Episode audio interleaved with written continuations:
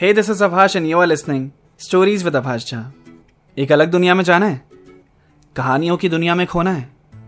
तो बिल्कुल सही जगह आए हो पॉडकास्ट को फॉलो कर लो और बेल आइकन दबाना मत भूलना, जिससे जब भी कोई नया एपिसोड आए, आपको सबसे पहले उसकी नोटिफिकेशन मिल सके। मेरा यूट्यूब चैनल भी है। उसको भी सब्सक्राइब कर दो राइम अटैक्स और मुझसे इंस्टाग्राम पे कनेक्ट हो जाओ एट अभाष नाइनटीन अब चलते हैं अपनी कहानी की तरफ़। आज के एपिसोड की तरफ़।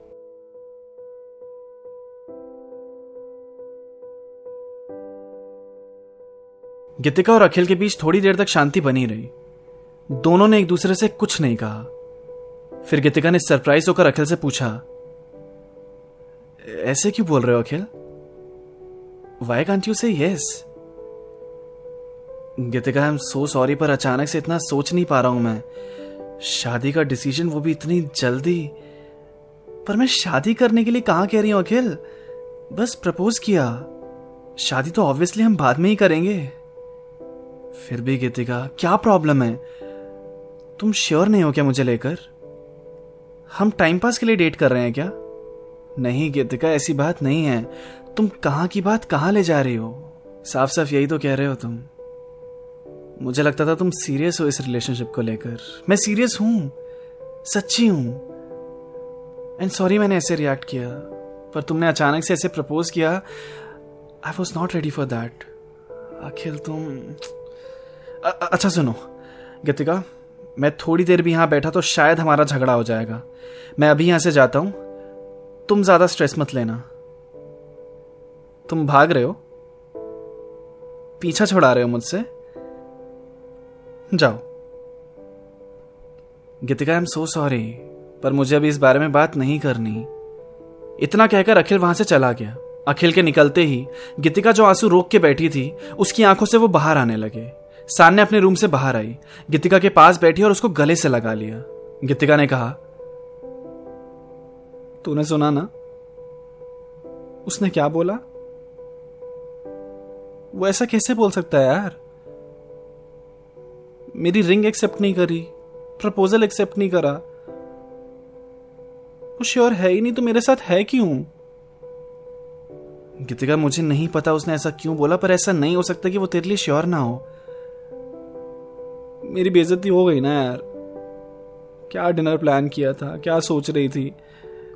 एकदम ये हालात बदल दिया अखिल ने मैं कुछ ज़्यादा ही अटैच हो चुकी हूँ उससे। और शायद वो मुझसे इतना नहीं है।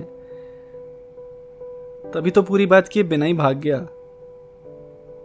हो सकता है वो उस मोमेंट में इतना कुछ प्रोसेस ना कर पाया हो। तू इतना मत सोच। पर क्या मतलब होता है यार इसका? आई कांट से यस यार सब ठीक हो जाएगा। और हो सकता है उसे झटका सा लग गया हो ऐसे तेरी बात सुनकर। वो जब नॉर्मल होगा तो खुद आ जाएगा तुझसे बात करने। तेरा रिलेशनशिप बहुत स्ट्रांग है गीतिका ऐसे परेशान मत हो। रात को सोने से पहले साना ने अखिल को टेक्स्ट किया। हाय अखिल। गीतिका अभी सोई। पर मुझे ये बात परेशान कर रही कि तुमने गीतिका के प्रपोजल पे ऐसे क्यों रिएक्ट किया? उसने बताया मुझे। अखिल का रिप्लाई आया। यार सान्या, मुझे खुद बड़ा अजीब लग रहा है कि मैंने ऐसे रिएक्ट क्यों किया। पर मैं डर गया था ऐसे अचानक शादी का सुन के। अभी बहुत फ्री सा है सब कुछ। मैं फालतू प्रेशर नहीं लेना चाहता यार अभी। तो तुम गीतिका को लेकर श्योर नहीं हो? I am hundred percent sure about Geetika. I love her but शादी का ख्याल मुझे हमेशा से ही डरावना लगा है। क्योंकि वो फिर बस हम दोनों की बात नहीं है ना। उसमें फैमिलीज़ इन्वॉल्व होती हैं। तो मतलब तुम शादी कभी करने ही नहीं वाले हो। देखो, मुझे रस्म रिवाज अच्छे नहीं लगते बट मुझे पता है मुझे गीतिका के साथ ही रहना है। जैसे हम अभी हैं, वैसे पूरी ज़िंदगी नहीं हो सकते क्या? कितना फन है इस लाइफ में। अखिल, एक टाइम के बाद तो सेटल होना पड़ेगा ना। मैरिज एक अलग एक्सपीरियंस होगा, और शायद दो साल बाद तुम्हारी ये थिंकिंग चेंज हो जाए। गीतिका इज़ डायमंड अखिल, उसे खोना मत। सोचना इस बारे में। और जब तुम्हारा माइंड क्लियर हो जाए, और जो भी तुम्हें लगे तो आके बात कर लेना गीतिका से।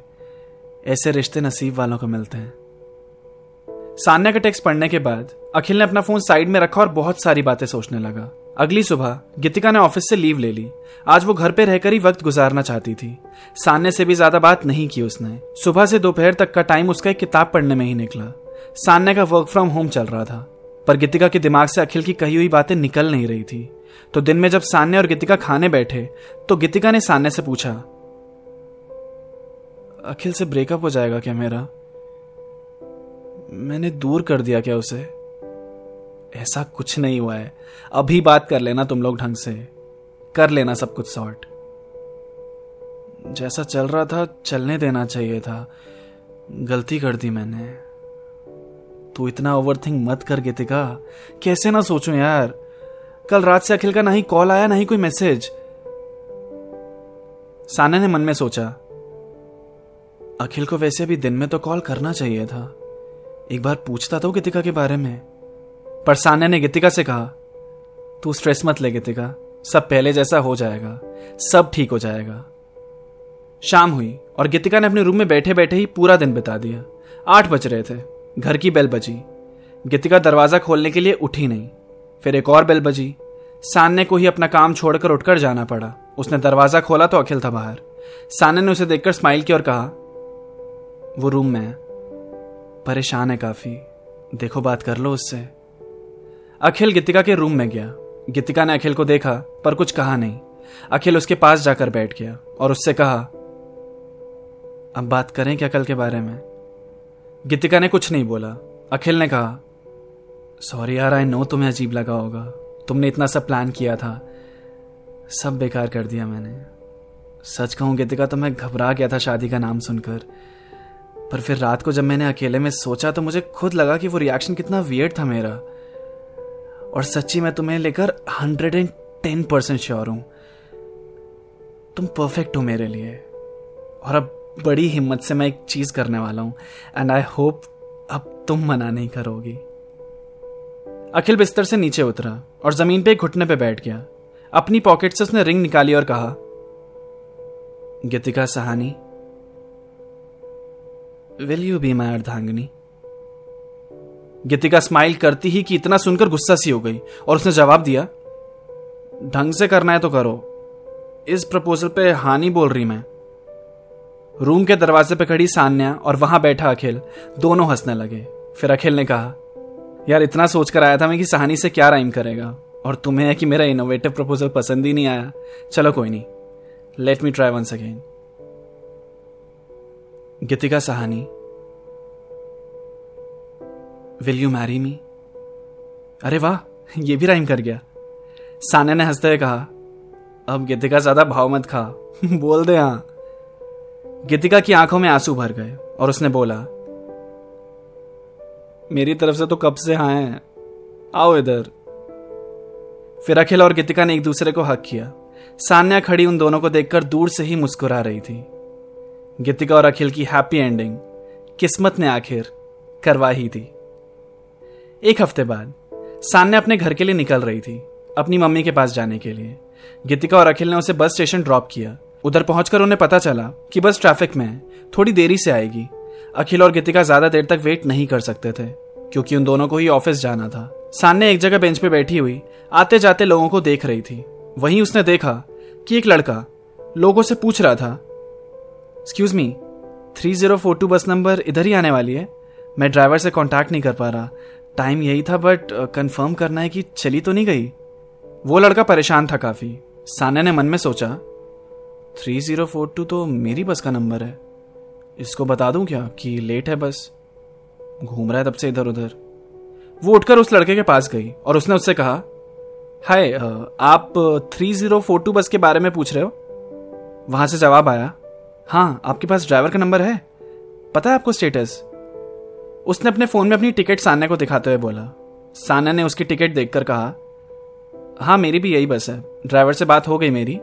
थोड़ी देर में आएगी बस। ओ थैंक गॉड मुझे लगा मैंने मिस कर दी। Thank you thank you oh I am Sanya. Thank you Sanya. और आप? uh, मैं ऋषभ। उसका नाम सुनते ही सान्या के दिमाग में घंटियाँ बजी। सान्या ने उससे कहा ओह हेलो ऋषभ। और फिर मन में मुस्कुराते हुए अपने ही मन में उसने बोला वो एस्ट्रोलॉजर सही था क्या? तो ये थी टोटल अजनबी से टोटल लवर्स की कहानी। आई होप आपको पसंद आई हो। मुझे ज़रूर बताना कि आपने कौन सा पार्ट कौन सा सीज़न सबसे ज़्यादा एंजॉय किया और सबसे ज़्यादा पसंद आपको कौन आया?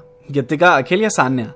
इसे अपने दोस्तों के साथ शेयर करना मत भूलना और मुझे इंस्टाग्राम पे फॉलो कर लो एट अभाष नाइनटीन यूट्यूब पे चैनल सब्सक्राइब कर दो rhyme attacks and keep listening stories with Abhash Jha